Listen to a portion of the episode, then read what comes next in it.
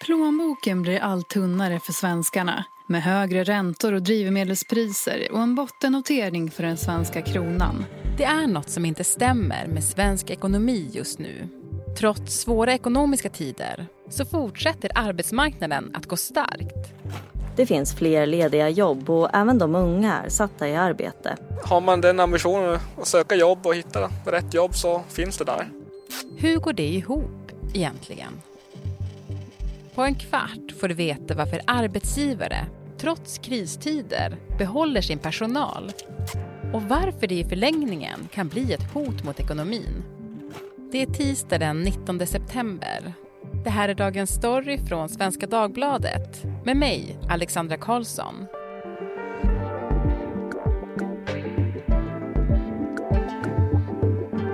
Gäst idag är Johan Karlström, reporter på SvD Näringsliv.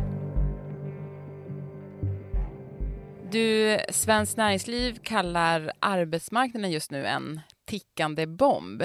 Det låter obehagligt. Ja, det gör det väl. Tickande bomb är ett starkt uttryck, får man lov att säga. Ja, och vi ska prata om varför det är det idag. Eh, för att arbetsmarknaden kanske inte beter sig som den borde i den tiden vi lever i. Nej, precis. men det är lite speciellt eh, i den här lågkonjunkturen, den här krisen eller vad man ska kalla det. Att många företag har ju behållit personal. Eller man kan säga att, eh, att arbetsmarknaden har varit väldigt motståndskraftig. Många hade ju trott kanske att arbetslösheten skulle gå upp mycket mer redan nu och att sysselsättningen, det vill säga andelen människor då av befolkningen som jobbar, att den skulle gå ner, att det skulle få en större effekt. Men, men hushållen har varit mer motståndskraftiga än vad, vad folk hade trott.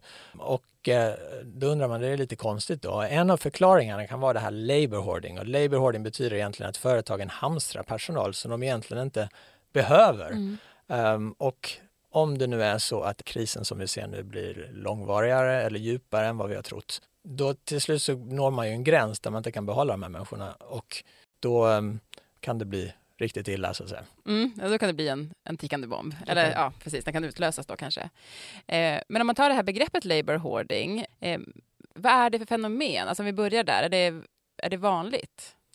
Ja, alltså jag fick ju precis ut nu siffror från Svenskt Näringsliv där de för första gången frågade företagen om det här labor hoarding, om de faktiskt, hur, många, hur stor andel av företag, eller frågan var om, mm. om ni hamstrar personal. Mm. Um, och då visade det sig att andelen företag som hamstrar personal var väldigt, väldigt hög. Speciellt under, under pandemin, men då var det lite speciellt för då fick ju företagen hjälp från staten. Så då var det enklare att behålla personal. Men sen efter pandemin och även under den här krisen så har ju då labor hoarding fortsatt vara hög trots att de inte har några stöd längre. Mm. Kunde man se i vilken bransch det var vanligast då? Ja, besöksnäringen var vanligast och handel var också vanligt. Mm. Ehm, så att ehm, det var två branscher som, där man ser mest av det här. Mm.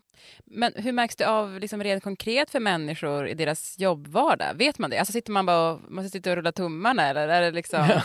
ja, nej, det, så långt har jag faktiskt inte gått nej. och tittat på saker så jag vet inte riktigt. Jag antar att det inte är riktigt så överallt utan att man kanske varje person kanske har lite mindre att göra då kan man ju tänka sig. Mm. Uh, men jag har också hört något exempel om någon person som, var, som fick beskedet när han kom tillbaks efter sommaren att han, han kunde gå tillbaks hem och liksom ta det lugnt och rulla tummarna ett tag. Han behövdes inte, men han fick behålla sitt jobb. Så ja. det, det, var ett extremfall, men det, det, så kan det också vara tydligen. Mm. Dröm, drömliv. Eller hur? Ja. ja, men precis, för då undrar man ju varför gör arbetsgivarna det här då? Att man, att man tillåter att någon får vara överflödig på jobbet och trots det få lön. Det, det, det, är ju lite speciellt att man, men det gör man väl av en anledning antar jag, man är inte bara schysst. Nej, nej men precis. Jag, jag tror att eh, eh en av, det, är bara teorier såklart, men, eh, men många pratar ju om att under pandemin så gjorde man av sig av med personal, man var tvungen helt enkelt, det gick så dåligt. Eh, och sen var, hade man svårt att få tillbaks den här personalen. Eh, och då har man lärt sig en läxa. Eh, det är ju allvarligt. Eh, det är ju en av de värsta kriserna. Eh, det är för tidigt att säga hur stor den totala impakten kommer att vara för just den här krisen. Men det är att jämföra med 11 september och det är att jämföra med askmolnet också. Det var en av flygindustrins största kriser. Coronapandemin fick flygplatser världen över att gapa tomma. Och när köerna till säkerhetskontrollerna tunnades ut fick personalen sluta. Men så öppnade samhället upp igen och svenskarna var sugna på att resa. väldigt sugna. Så här har det sett ut de senaste dagarna på Arlanda. Långa, riktigt långa köer för att ta sig igenom säkerhetskontrollerna i terminal 5. För att förstå de extrema svängningarna kan vi lyssna på säkerhetskontrollanten Filip. Så här sa han till SVT när kaoset på Arlanda var som värst. Man kan ju dra som ett exempel, nu det är nästan påsk, långfredagen året innan corona. Då, eh, vi tog igenom mellan 40 50 000 passagerare då, som skulle ut och flyga. När corona slog till då var vi nere på under 1000. Det gick från 100 till 0 och nu har det gått från 0 till 100 på väldigt kort tid. Så att man, man är rädd för att göra sig av med personal eh, just för att då har man inte den här personalen när ekonomin väl vänder upp och då förlorar man pengar. Eh, och ja, det blir helt enkelt svårt att få dem tillbaks överhuvudtaget. Eh, och relaterat till det tror jag kan vara att det är faktiskt en väldigt stor brist, alltså företag ropar fortfarande efter personal. Och, och det vet ju de, de olika företagen om såklart. Så att man vill, om man låter någon gå så kanske de sticker till ett av de här andra företagen som hemskt gärna vill ha den här personen. Och som sagt, då kan det bli svårare att få tillbaks personerna. Mm. Uh, och sen så är det det här andra grejen då att många hoppas ju på att den här lågkonjunkturen, den här inflationskrisen uh, ska bli relativt kortvarig. Så då, då, då kanske man då gör bedömningen att ja, men vi, vi har inte råd att behålla de här människorna hur länge som helst, men om den här krisen blir, bara varar ett par år så kanske vi klarar av det rent ekonomiskt och ha kvar de här människorna. Mm. Och då är det ändå mer lönsamt att göra så?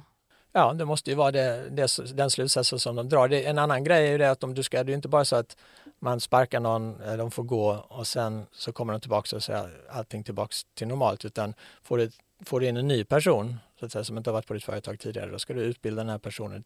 Det finns en viss startsträcka där också. Så, och det kostar också pengar för företagen. Mm.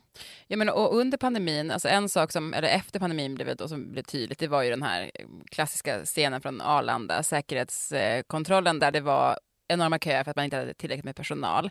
Men en annan bransch efter, eh, som blev tydligt efter pandemin, det var ju liksom krogbranschen och restaurangbranschen. För mm. där var ju också att folk ja, de utbildade sig till någonting annat. Jo, men precis. Det var ju nästan ett steg längre, att man helt, helt enkelt bara lämnade den branschen. Och då blir det ju ännu svårare att få tillbaka de här personerna än om du förlorar en ingenjör som sen du då kanske kan få tillbaka. Mm. Say hello to a new era of mental health care. Cerebral is here to help you achieve your mental wellness goals with professional therapy and medication management support. 100% online. You'll experience the all new Cerebral Way, an innovative approach to mental wellness designed around you. You'll get a personalized treatment plan from a therapist, prescriber, or both in a safe and judgment free space.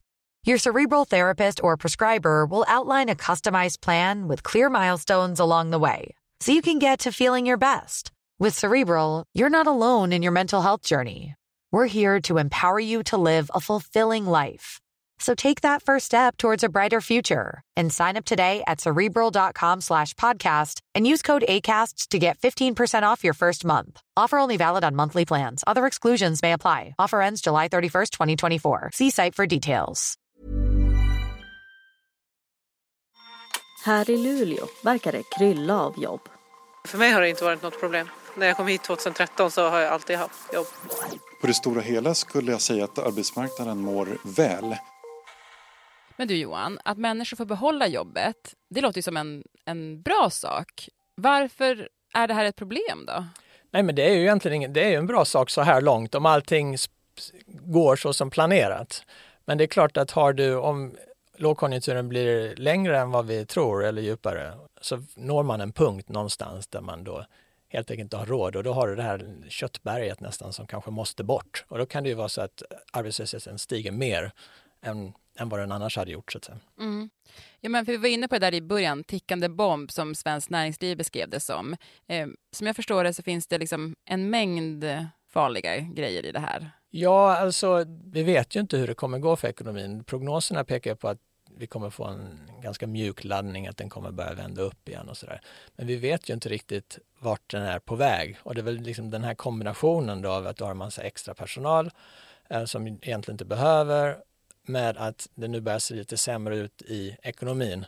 Och, och, det råder ju olika, liksom, vissa ekonomer är mer pessimistiska om framtiden än andra men, men de som är pessimistiska, som när jag pratade med Svenskt Näringslivs chefsekonom till exempel, han, är ju ganska, han ser, ser ju en ganska dyster ekonomi framför sig eh, delvis. Eller ser i alla fall risker med att Riksbanken fortsätter att höja räntan. Nu verkar det som de ska höja den här veckan. Eh, regeringen har en återhållsam finanspolitik där de inte hjälper hushåll och företag sådär jättemycket på grund av att de vill inte eh, spendera massa pengar som spär på inflationen. Så då, på den, det är ju grejer som, som skadar, eller man ska uttrycka det, eh, hushållens ekonomi. Får ingen hjälp där utan tvärtom. Eh, och sen så ehm, om du tittar på en del branscher nu, till exempel handeln, eh, där går det ju knackigt, försäljningsvolymerna går ner. Bygg, byggbranschen har det jättejobbigt eftersom det byggs väldigt lite. Och nu och industriföretagen har, har, har gått ganska bra så här långt. Eh, med, delvis på grund av svaga svenska kronan som då gör deras export billigare. Men eh, även där nu så viker orderböckerna så att det på flera fronter nu som det ser lite sämre ut.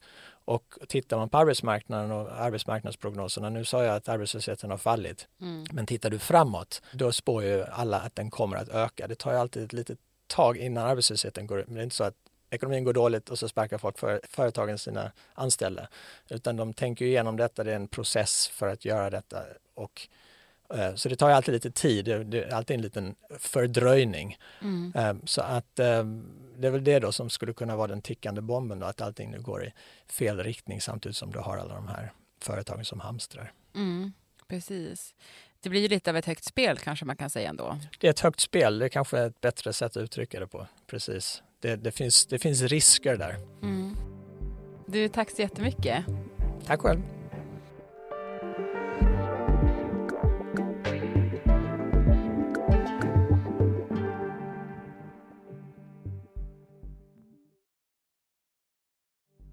Och producent idag, det var Moa Larsson, redaktör var Stina Fischer och klippen i programmet de kom från fackförbundet Unionen, Sveriges Radio, SVT och TV4.